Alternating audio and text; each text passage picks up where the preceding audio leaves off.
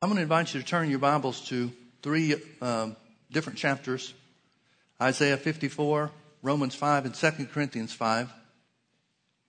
We uh, have been teaching for a couple of weeks on a series that we've entitled Righteousness, or a series about righteousness. And um, I want to share some things with you this morning that uh, that I trust will be a blessing to you. I know it will be a blessing to you if your eyes are open to see what the Bible's really saying and your ears open to hear it. Righteousness is a difficult um, subject. Shouldn't be, but it's a difficult subject because the natural man, our flesh, even our unrenewed minds, typically associate righteousness with behavior. And nowhere does the Bible talk about righteousness in connection with behavior. Nowhere. Somebody defined uh, righteousness as the ability to stand before God without a sense of guilt or condemnation. That's true, but I don't like that definition. And the reason I don't like that definition is because the key phrases that people lock in on are, is the part of without sin, without guilt, or condemnation. And so often when we stand before God, we do feel condemned, not coming from Him, but because we listen to the lies of the devil. We do feel our inferiority. We do feel the, the means and the measures whereby we don't live up to what we know the Bible says we should. And so that causes many people to, to discount the righteousness that the Bible says belongs to us already. First Corinthians chapter one and verse thirty says that Christ has made unto us wisdom. That means it's already there. It's already yours. You can't do anything about it. It's there. It took place when you accepted Jesus as your Lord and Savior. And that's the way it's always going to be. Now, I know that when you say things like that, sometimes people will say, well, yeah, but what about Hebrews six? Hebrews six talks about an extreme condition, in my opinion, very, very rare case, where someone, after walking with God and growing spiritually to a, a, a heightened degree of maturity, chooses to give up their salvation. I'm not talking to people that are that are focused on that. I'm talking to people that love God. I don't know about you, but I don't want out of the family of God. I never will want out of the family of God. And so when I make an absolute statement like I just did about there's nothing you can do about it, I'm talking about to those who want to be in the family of God and want to serve Him and want to please Him. Amen? Amen. Too many times people focus on the extreme cases and they miss the import. The devil uses that as a tool to rob them of what belongs to them now. So we'll start in Isaiah chapter fifty-four. Beginning in verse fourteen, it says, "In righteousness shalt thou be established. Thou shalt be far from oppression, for thou shalt not fear. And from terror you'll be far from terror too," in other words, "for it shall not come near you." Now the uh, the word righteousness in the in the Hebrew, the word that's translated righteousness in the Hebrew, means rightness. And then Strong's Concordance gives a couple of examples or areas where things are restored or made right before God. It uses as an example justice. It uses as an example virtue, character traits, virtue. And it uses as an example prosperity. But the implication is very simply this. Righteousness is a restoration.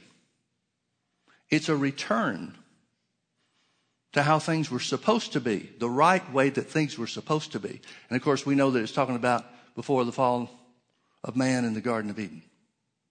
So it says, "In righteousness," or rightness, "you shall be established." Now, the word established means to stand firm or to stand upright. And so it's telling us that righteousness is the foundation of the church. Righteousness is the foundation of the church, is the foundation for every person that's in the family of God. Yet if we were to ask the question, how many of you are righteous? In most Christian circles, you'd have very, very few people raise their hands. And even if you did find somebody that would raise their hand, were bold enough to say, well, yeah, I believe I am righteous, they'd have to add to that, but I don't feel like it. And feelings have absolutely nothing to do with anything. How you feel does not change who you were made to be. In righteousness, you shall be established. If the church doesn't understand righteousness, then what kind of foundation does the church have? The Bible just says the foundation of, of uh, the church, our Christian lives, is to be righteousness, or is righteousness. Yet so few people take advantage of what belongs to them. Notice in verse seventeen, it says, "No weapon that is formed against thee shall prosper. And every tongue that rise against thee in judgment, thou shalt condemn." That includes yours. If you buy into the devil's lie and accept and or speak condemnation about yourself and about your condition or about your Christian walk, the Bible says that in righteousness, you should condemn that tongue. "No weapon that is formed against thee shall prosper, and every tongue that rises against thee in judgment thou shalt condemn. This is the heritage of the servants of the Lord, and their righteousness is of me." Turn with me over to Romans chapter five. We'll read another two verses over here. Starting in verse seventeen, it says, "For if," literally for since, "by one man's offense," talking about Adam in the Garden of Eden, "death, spiritual death, reigned by one, much more shall they which receive the abundance of grace," that means the finished work of Jesus and all he accomplished for us, "much more, they which receive the abundance of grace and of the gift of righteousness shall reign in life by one Jesus Christ." Notice that he's telling us that righteousness is not only the foundation for the church, foundation for the family of God, but righteousness is also that which causes us to have a place of authority in the earth. Again, I have to remind you that the implication is a restoration. The Bible says, Jesus said of himself that Jesus uh, came to restore all things unto God by himself, by his sacrifice. The restoration has to be back to the Garden of Eden before man fell. Now, the Bible tells us specifically that Jesus put away sin. He removed it. Now, I know what people think. If, if Jesus removed sin, then why do I keep stumbling and falling? Those are two unrelated issues. Jesus put away sin for your sake. It's been done away with. You go to God talking about sins of the past, he doesn't know what you're talking about. They've been put away. They've been put away. So if righteousness is our foundation, which it is, and righteousness is the key to our victory, or the proper use and exercise of authority here in the earth, shouldn't we know something about it? Notice verse twenty-one.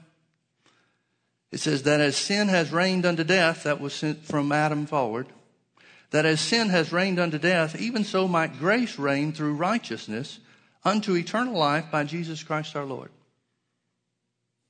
Again, he brings out the point that the finished work of Jesus and this gift of righteousness, you can't earn it, but this gift of righteousness is what sets you on high and what brings victory in every area of life. Finally, Second Corinthians chapter five. Verse seventeen, it says, "Therefore," excuse me, "if any man be in Christ, he is a new creature," a new creation. "Old things are passed away. Behold, all things are become new." Now, what old things passed away? The unrighteous nature in, that made us children of the devil. The unrighteous nature that passed upon all men. The spiritual death that passed upon all men. Paul wrote to the Ephesian church and he said the problem with the, the world is not that they're sinners. It's that they're enemies of God. They're spiritually dead. Well, that's what passes away. The Bible tells us that God takes away the stony heart, the spiritually dead man on the inside, and puts a new spirit in us. That's what being born again is. It's being recreated in the likeness and the image of God. Well, what would the likeness and the image of God be if not righteous?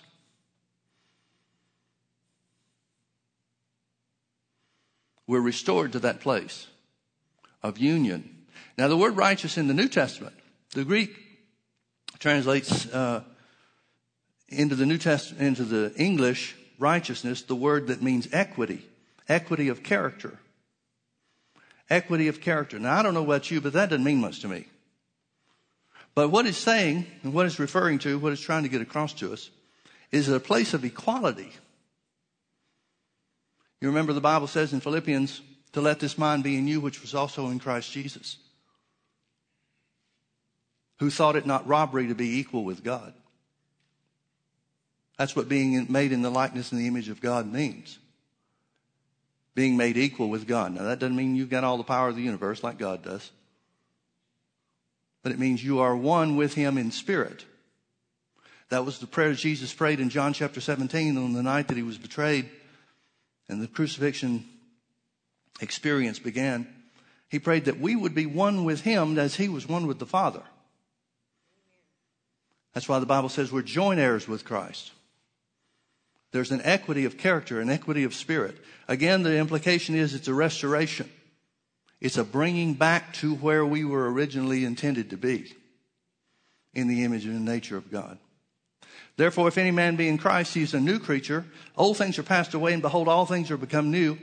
Let's keep reading verse eighteen. And all things are of God, who has reconciled us to himself. The word reconciliation means a mutual exchange.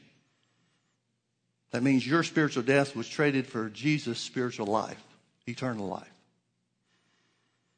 There's a mutual exchange. You lost everything about who you were when Jesus died on the cross, and you gained everything that he is through his resurrection. You're not just a sinner saved by grace. You were a sinner and you were saved by grace, so that now you're the righteousness of God in him. And all things are of God, who has reconciled us to himself by Jesus Christ, and has given to us the ministry of reconciliation. The good news is the price has already been paid. The exchange has already been made. Nothing for you and I to do except accept the gift. To wit, that God was in Christ, reconciling the world unto himself, not imputing their trespasses unto them or against them, and has committed unto us the word of reconciliation. Now then, we are ambassadors for Christ, as though God did beseech you by us. We pray you in God, Christ's stead, be ye reconciled to God. For he, God, has made him, Jesus, to be sin for us, who knew no sin, that we might be made the righteousness of God in him. Now, if you, if we back up and take an overview of the, of the New Testament particularly, one of the issues that Paul had the hardest time getting across, and one of the things that seems to be the hardest for people to accept, is the idea that righteousness is a gift and that you can't earn it. Because everything about the Jewish culture, where the church began, everything about the Jewish culture, and, and not just the Jews, I think it's a function of natural man. I think it became the, the focus of all mankind when Adam fell in the Garden of Eden. But that focus is how we're behaving, the lifestyle that we're living. And you can never find a place in the New Testament where it talks about works of righteousness or the fruits of righteousness where it speaks to behavior. You just can't find it. Paul ministered to the Gentiles the good news of Jesus, and invariably, over and over again, the pattern seemed to be that the Jews would send somebody or rise up against the church, infiltrate the church, and then try to impose upon the church some rules or regulations, specifically the law of Moses, and tell everybody that Jesus is good and we're glad that he died for us and he may be the Christ and he's the Messiah and all that's wonderful, but you still got to keep the law of Moses. Well, since Jesus said he came to fulfill the law of Moses, not to do away with it, but to fulfill it, complete it literally, then what would we need the, the law of Moses for? What would the law of Moses add to us? Not a thing. But people took that truth that Paul preached, and apparently from some of the things that he wrote to the church, apparently the attitude and the idea of some people was, well, if we're saved by grace, and if it's all a gift, and it has nothing to do with our works or our behavior, then it doesn't matter if we sin. We, we won't even try to resist sin, because sin is unrelated to the gift of righteousness. Well, Paul tried to correct that. He wrote to the Galatians, he said, I know what you're saying. I know the attitude is, if grace abounds more than sin, then shouldn't we sin all the time? And then we can really have the grace of God upon us? And he tried to correct that. we don't know for sure how, how effective or successful he was in that correction. But then James, the pastor of the church at Jerusalem, comes along.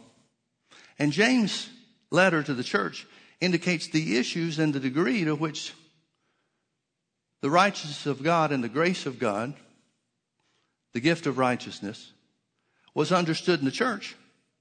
Because his whole thing was about showing good works because we've been saved. He wrote to the followers of, of Jesus, the Jews, the Jewish Christians that were scattered abroad. And he said, what good does it do if you say that you have faith, but then you don't live it in front of others? He said, faith without works is dead. Now, the works he's talking about are not the works of the law. They're not the works of the law of Moses. He's talking about corresponding actions. In other words, he says, you should live what you speak about believing. You should live what you claim to believe. Now, why would Paul, or I'm sorry, why would James write that if that wasn't a prevalent issue in the early church? So the bottom line is this, folks. Even after we're born again, even after we're made the righteousness of God, the default position, because of Adam's sin and the fall of man in the Garden of Eden, the default position is to look to ourselves and our success or lack of it in doing things that we think are good and right in order to please God. And the Bible could not be any clearer that that has nothing to do with what's called the gift of righteousness. Look with me to Romans chapter three.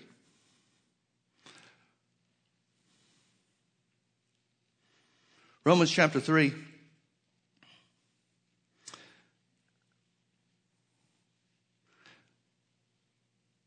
He summarizes, Paul summarizes in verse twenty, he says, therefore by the deeds of the law, in other words, keeping the law of Moses, there shall no flesh be justified in his sight, for by the law is the knowledge of sin. Now, I don't know about you folks, but I'm not tempted to keep the law of Moses. I don't have a lamb growing in my backyard for the next sacrifice.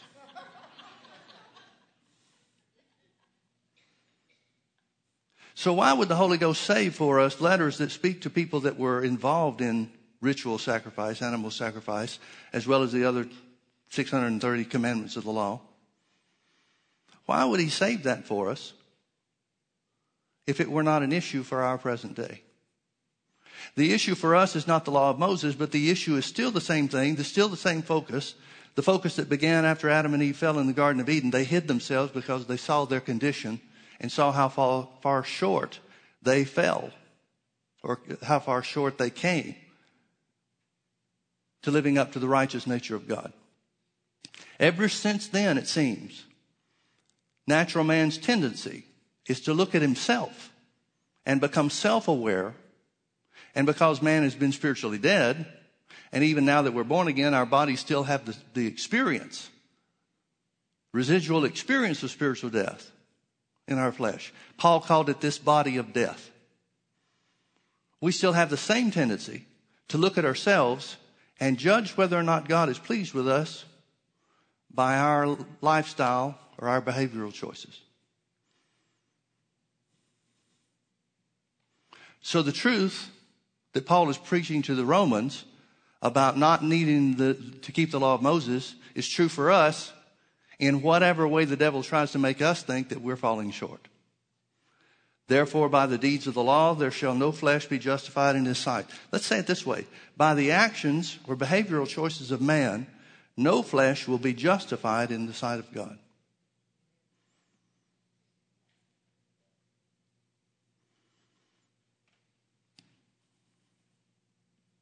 That means whether you live or live right or live wrong, it doesn't justify you in God's sight. Now, it doesn't say it, living right doesn't have benefits. It doesn't say that living wrong will have consequences. It doesn't do away with either of those. But it has nothing to do with being justified in the sight of God. It has nothing to do with the gift of righteousness. Not a thing in the world. Verse twenty-one, but now the righteousness of God without or apart from or separate from the law is manifested, being witnessed by the law and the prophets, even the righteousness of God, which is by faith of Jesus Christ unto all and upon all them that believe, for there is no difference between Jew and Gentile. He says the righteousness of God that is manifested is separate from any works that you can ever do.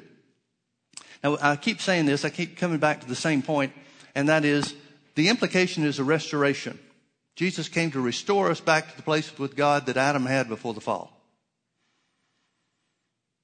The place of restoration. What did God tell Adam in the Garden of Eden? He gave him one commandment. He said, you can eat of the fruit of every tree except this one. In the day that you eat of the fruit of the knowledge of good and evil, the tree of the knowledge of good and evil, you shall surely die. Spiritual death. Notice what he didn't tell him. He didn't say, now Adam, make sure not to speak unkindly to Eve, because that'll bring death on you in so many ways you can't even count. He did not say, now Adam, make sure to keep the pigs out of the vegetable garden. What instructions, what commandments do we have record of that God told Adam other than don't eat of the fruit of the tree of the knowledge of good and evil? None. Why? Surely there were things that God spoke to Adam about the operation of the world. Surely there were things that God had to explain to Adam about the exercise and the use of his authority, because he had been given dominion over all the works of God's hands. Why is there no record? Why is there no indication of what I would assume would be fantastic question and answer sessions that Adam had with God in the cool of the day when he walked with him in the garden? Why not? Because there's not one action that Adam could take in the whole earth, in the exercise of his authority over the whole earth, that would change his nature. Only one. Eating the fruit that was forbidden, the fruit of the tree of the knowledge of good and evil. Well, how does that relate to us? Turn with me over to First John chapter three. First John chapter three.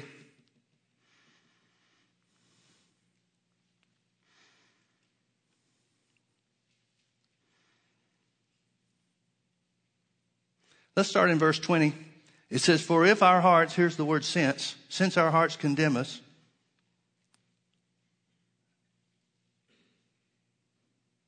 God is greater than our hearts and knoweth all things.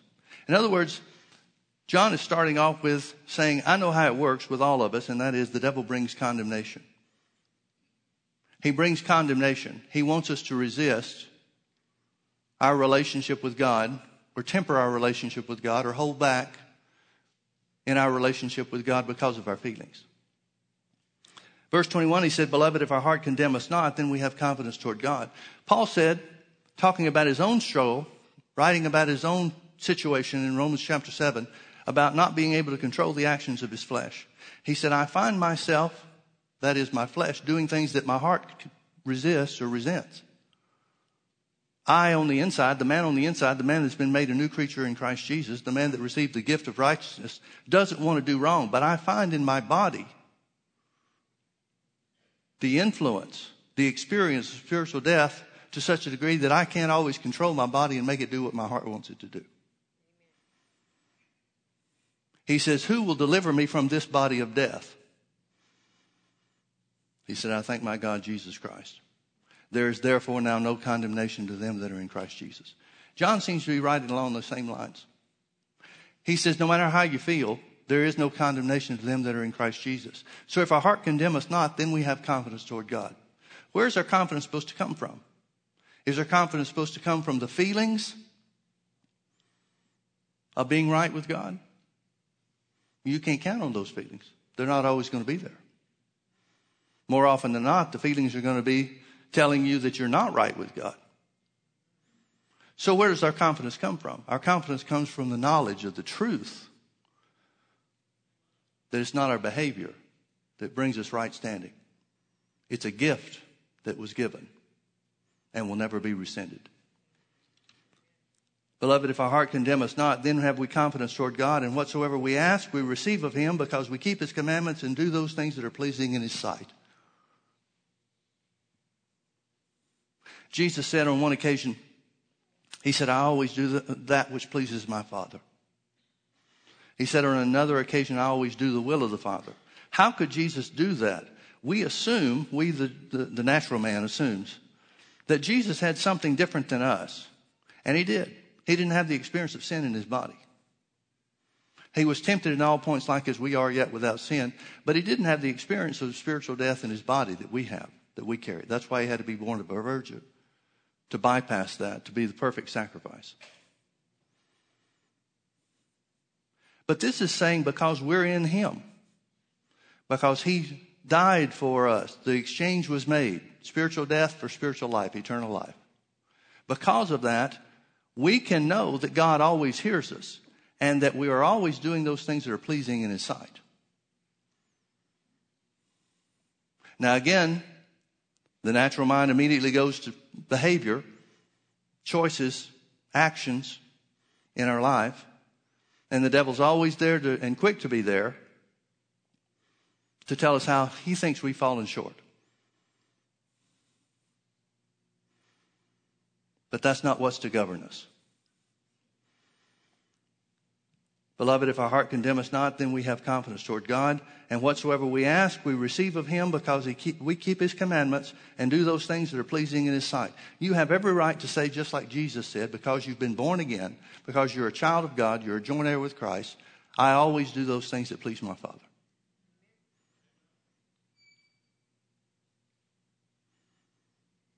Because you're not sinning from the inside. The man on the inside resents the sin that's in our flesh. I always do those things that please my Father. That's what the Bible's telling us. Because we've been made joint heirs with him. And this is his commandment. Verse twenty-three. This is his commandment, that we should believe on the name of his Son Jesus Christ, and love one another as he gave us commandment. And he that keepeth his commandments dwelleth in him, and he in him. And hereby we know that he abides in us by the Spirit which he has given us. Now, the problem with that is the word commandment again. We keep his commandments. That that leads the natural man to think about lifestyle. It, it leads the natural man to think about behavior. And he's not talking about behavior. He just identified what the commandment was. It's similar to what Jesus said in John chapter thirteen, verses thirty-four and thirty-five. He said, a new commandment I give unto you, that you love one another. By this shall all men know you're my disciples, if you have love one toward another. But notice John adds something. He doesn't just say love one another as he gave us commandment. What does John know? John knows what the Bible was intended to teach all of us. Over and over and over again, many times, it tells us that Abraham believed God, and it was counted unto him for righteousness. What is the keeping of God's commandment? Well, we know we're supposed to walk in love, but that should be easy enough, because the love of God is shed abroad in our hearts by the Holy Ghost at the new birth. But notice John adds in there, believe on the Lord Jesus Christ. Folks, if Abraham is our example, and it was not his lifestyle, there were no commandments to keep. There was no law of Moses given to him. If Abraham is our example, and the Bible tells us again and again and again that God counted to Abraham righteousness because he believed him, because Abraham believed God, then that makes faith the sum total of righteousness. Not your actions, not your behavior. And I would remind you that in Genesis chapter fifteen, Abraham begins by questioning God about his children. You promised me children years ago, still haven't had them. What about that? God shows Abraham all the stars in the sky, takes him out, shows him a starry night. Says, how many stars are there? Abraham says, too many to count. God responds and says, so shall your seed be. That's what Abraham believed. It says in verse six of Genesis chapter fifteen, and Abraham believed God, and it was counted unto him for righteousness. What about chapter sixteen? Chapter sixteen is where Abraham took Sarah's handmaid, Hagar, and had a child by her. Not his finest hour. And I think we would agree, not just from the consequences, but from what the Bible tells us, that that choice, that behavior, that action was not in line with what God's original plan was. But it didn't negate his righteousness, did it? God didn't appear in chapter sixteen after Hagar gets pregnant and says, Abraham, you stupid fool. What have you done? Just last chapter, I counted it to you for righteousness because you believed me. Now, because of your actions, your choice, your behavior, everything is messed up. It's not what happened, is it? His behavior, his wrongful action, and it was wrong action, did not negate the righteousness that God had counted to him because of his faith. Same thing's true of Paul. Paul tells us of his experience, his struggle with his flesh in chapter seven of Romans, as, we, as we've already mentioned. He comes to the place where he says, I can't control my body. I, the man on the inside that's been born again, that has received the righteousness of God in Christ Jesus that he wrote to us about, he says, I can't control my body in every, every situation. And I feel condemned about it. But it doesn't keep God from using him, does it? Doesn't keep God from making him an apostle and giving him a place of priority and honor in the church, did it? Now, here's the question I've got for you folks. The righteousness of God comes by faith, which we'll define for this sermon, this purpose, as believing and acting like God's word is true. That's all Abraham did. He believed and acted like God's word is true. Doesn't mean he never missed it. Doesn't mean he conquered sin in every area of his life. It just means that he believed and acted like God's word is true. Well, you've done that, haven't you? Didn't you do that when you made Jesus your Lord? Sure you did. And it wasn't just counted to you for righteousness. You were made the righteousness of God in Christ Jesus. By the precious blood of Jesus. By the power that's in the blood of Jesus. So here's my question. What sin of yours is greater than the power that's in the blood of Jesus?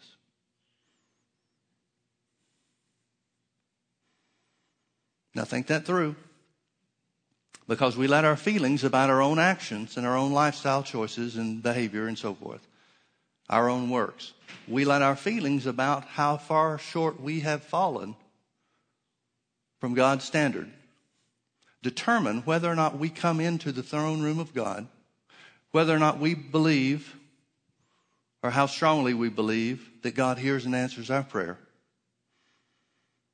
All based on our action. Does that not indicate that we have greater faith in our failures than we have in what God's word says? Well, how long are we going to keep doing that? Somebody came to Jesus. I want you to see this. Turn with me over to uh, John chapter six.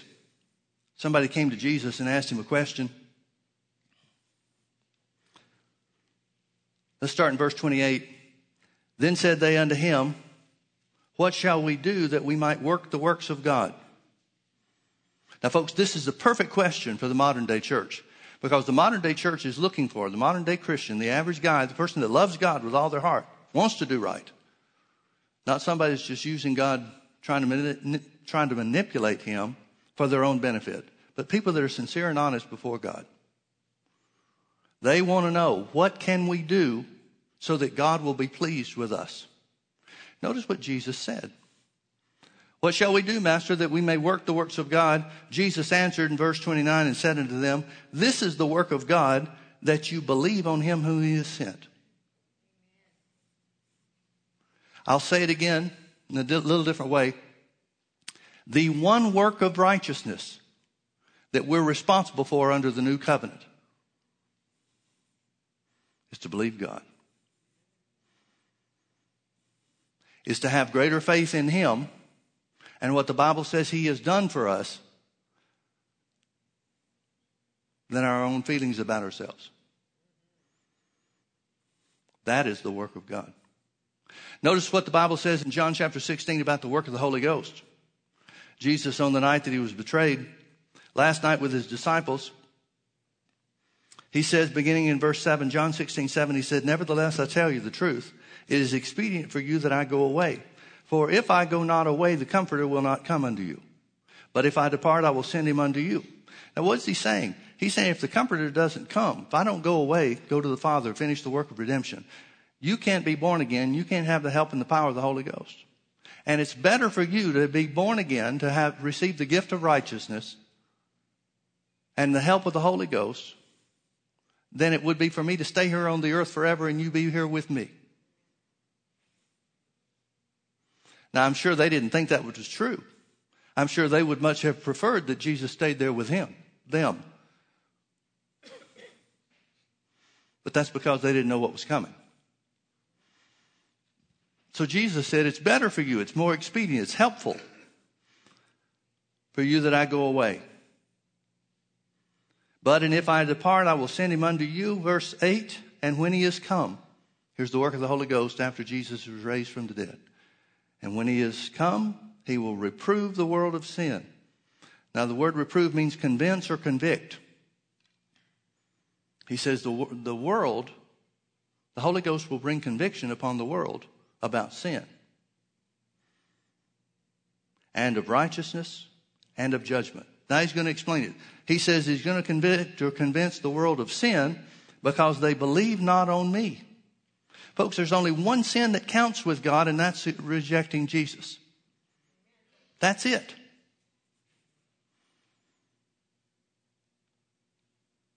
Well, you've already crossed that hurdle, haven't you? You've already jumped that fence. You don't reject Jesus. You accepted him as your Lord and Savior. You believed on him. Then why in the world should we allow our behavior to keep us away from the one that loved us? He said the Holy Ghost will reprove the world of sin because they believe not on me. He'll reprove the world, convict the world of righteousness because I go unto my Father and you see me no more. He'll convict or convince the world of judgment because the prince of this world is judged. Now, folks, I don't know if you've picked this up when we just read through it. We went kind of quickly. But the only sin that the Holy Ghost convicts anybody of is the sin of rejecting Jesus, and that's the unsaved. So that means that the Holy Ghost does not bring condemnation to you when you miss it. When you stumble and fall, it's not the Holy Ghost that brings con- conviction or condemnation. That's your own spirit. That's your own heart. But notice what the Holy Ghost will do, not concerning the world, but to his, to his family. The Holy Ghost is not going to convict the world of righteousness because they don't know or care about righteousness. The one issue for the world is rejecting Jesus. But he will convict or convince the church of righteousness because he goes to the Father. What does that mean? That means the only thing that God is interested in us as far as works that please him is to believe. Then he says of judgment, because the prince of this world is judged. Again, that's the work of the Holy Ghost for the church, because Satan's already been judged. Sin in the flesh has already been condemned.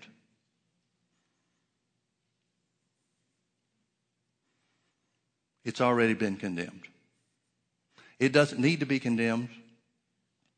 It's already been condemned. Now, folks, what the point I'm trying to get across to you is this. If faith, which means believing and acting like what God said is true, is what brought Abraham into righteousness, or had it counted unto him. It wasn't available to him until Jesus was raised from the dead. And that example of faith is what we're supposed to follow. Then where do we get the notion that what we do, whether good or bad, right or wrong, stand or stumble, affects our relationship with God? Where do we get that? It's not Bible. Yeah, but somebody will say, Pastor Mike, do you mean to say that a Christian that's living in homosexuality is still righteous in the sight of God? If they made Jesus the Lord of their lives, yeah. Well, what about the Christian that's in adultery? If they made Jesus the Lord of their lives, they're righteous before him. Does God like the action? No. Does he want to deliver them? Yeah. But does it cost them their relationship with God? No.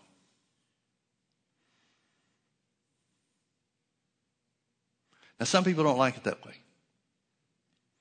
They're, in the early days of the church, the Jewish Christians didn't like it that way. But that's what the Bible tells us.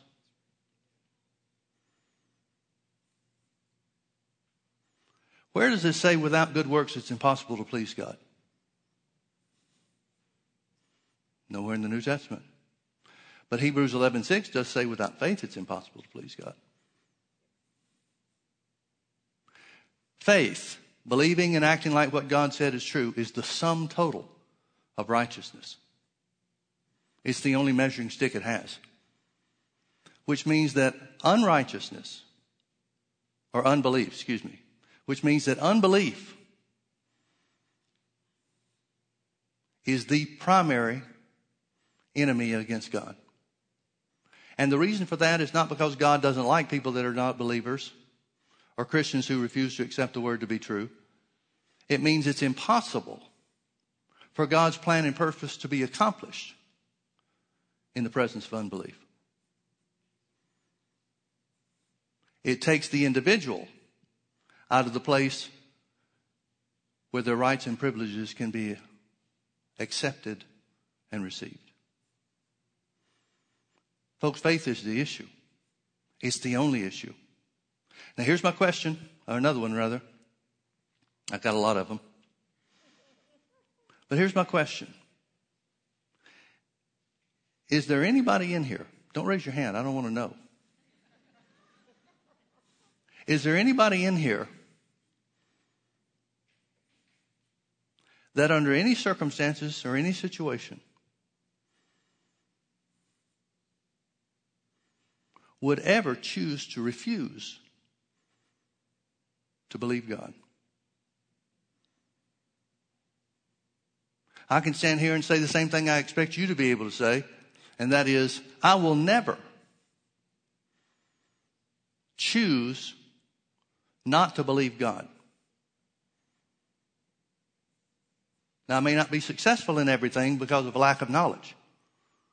But from my heart, I always want to believe God. I always want to take advantage of and take hold of whatever Jesus has accomplished for us, whatever he purchased for us. You can say the same thing, can't you? Well, think about what that means. That means you can never, in any circumstance, even if we mess up, even if we fail to believe God, but we do it honestly because we don't know. God doesn't hold against you what you don't know. That means that we can never be in a place where the devil has any foothold to claim that we are unrighteous in any form or any shape or any fashion, ever.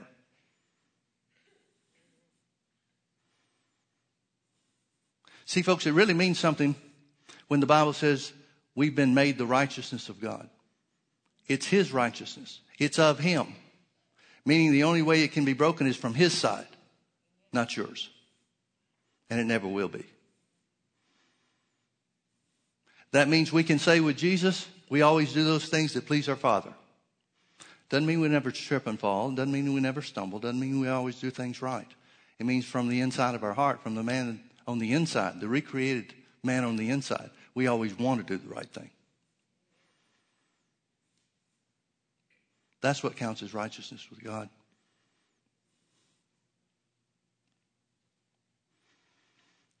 Turn with me to Hebrews chapter nine.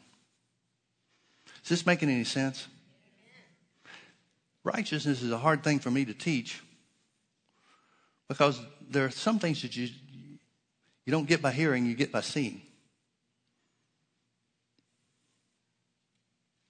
And there's some things that the Lord has shown me concerning the subject of righteousness that have made a tremendous difference in my relationship with Him. But how do you get that across to other people? It wasn't some brand new revelation. It wasn't some eye-opening experience like, wow, I've never he- heard this, never seen this. I had heard it before, but I didn't really hear it. I was aware of what others said, but I didn't really have the revelation of it on the inside. But once I did, it changed everything.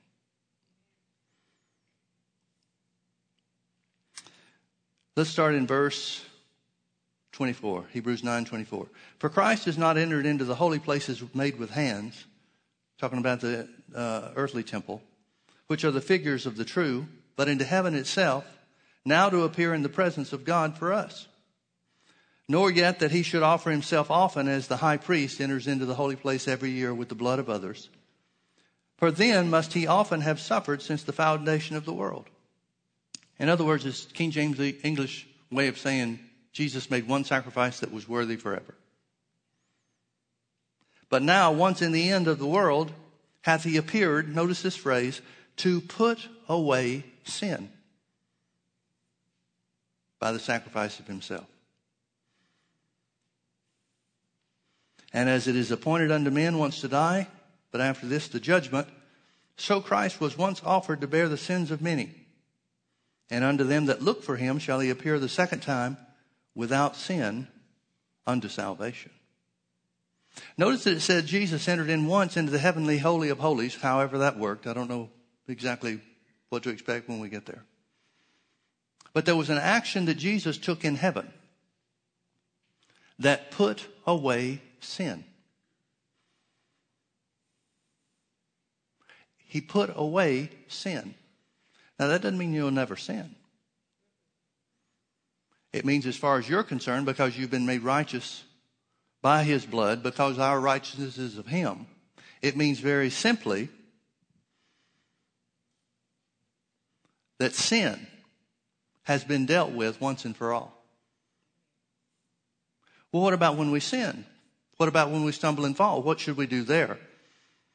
Well, there are some in the body of Christ that teach that even your future sins have been paid for. It's part of the grace teaching, so that we never even have to ask God for forgiveness for what we do wrong. Now, folks, I got to tell you, I'm not a theologian, but I've got a brain.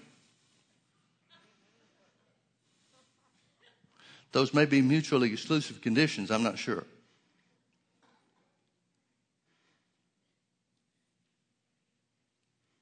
But you know as well as I do that earthly relationships are more easily and better maintained when we're not afraid to, and even are quick to, say we're sorry for things that we've done wrong. Why wouldn't we do the same thing with God? First John one nine says, for if we confess our sins, talking to the church. Some people say that's written to the world. Some people say that in the first chapter of John, First John is not written to the church, it's written to the world. Well, First John one nine says, for if we confess our sin, he is faithful and just to forgive us of our sin and to cleanse us from all unrighteousness. The word unrighteousness there means unrighteous action. Doesn't mean a change in nature. If that were written to the world, the unsaved, then the Holy Ghost would be telling the world that the way to salvation is to confess your sins. And that's not what the New Testament teaches. Romans ten, nine and ten says, if we believe that God has raised Jesus from the dead and confess him as Lord, not confess your sins, but confess him as Lord, thou shalt be saved. For with the heart man believeth unto righteousness, and with the mouth confession is made unto salvation. So the key to righteousness, or the entering into righteousness, is not the confession of sin. How would you remember all the sins you committed in your life anyway if you're anything more than just a child? It's got to be written to the church. It's an acknowledgement that as believers we may stumble and fall. Newsflash, folks, God knows you're going to mess up.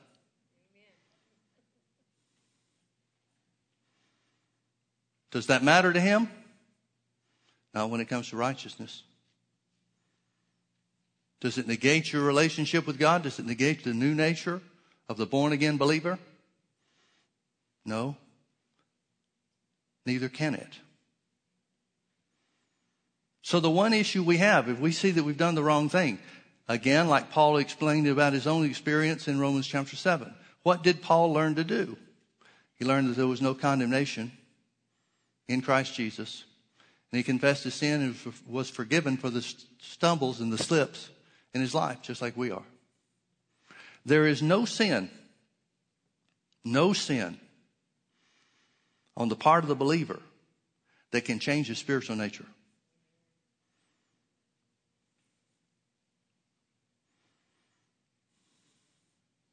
And it glorifies God maybe more than ever when in the midst of our stumbles, we stand up and declare that we are the righteousness of God in him.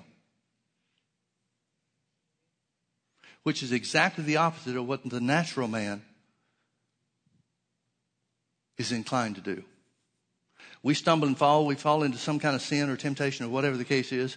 And we want to hide from God like Adam and Eve did in the, in the Garden of Eden.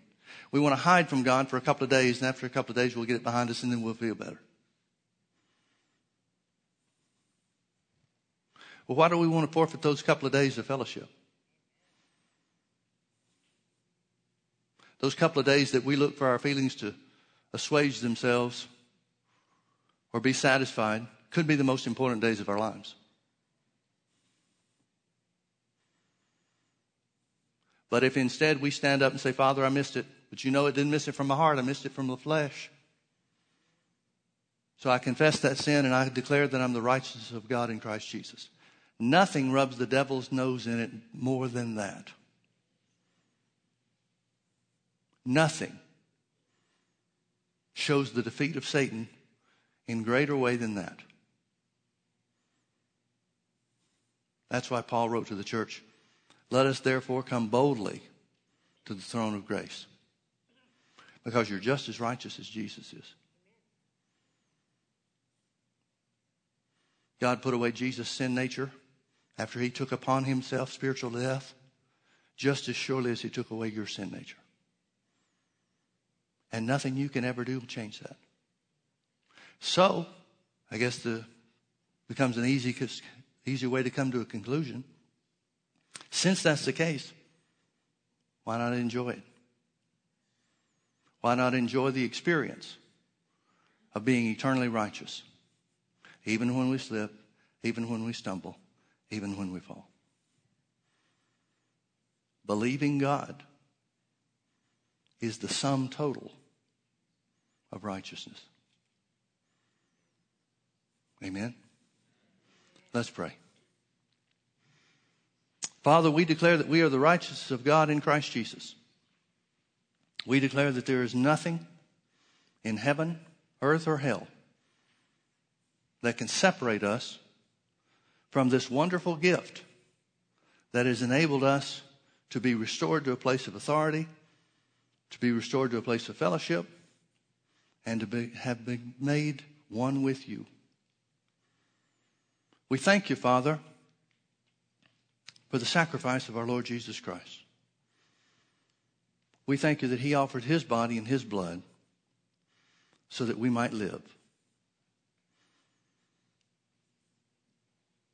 And Father, we recognize that because we're righteous, we are enabled and empowered to do the works of Jesus here on the earth, just like he said we would. We recognize that it's our righteousness that is the foundation for our Christian life and our Christian walk. and you made your righteousness so sure for us that nothing we ever say or nothing we ever do can change it. Eternal life is ours for all of eternity. We bless you, Father. We thank you for your goodness.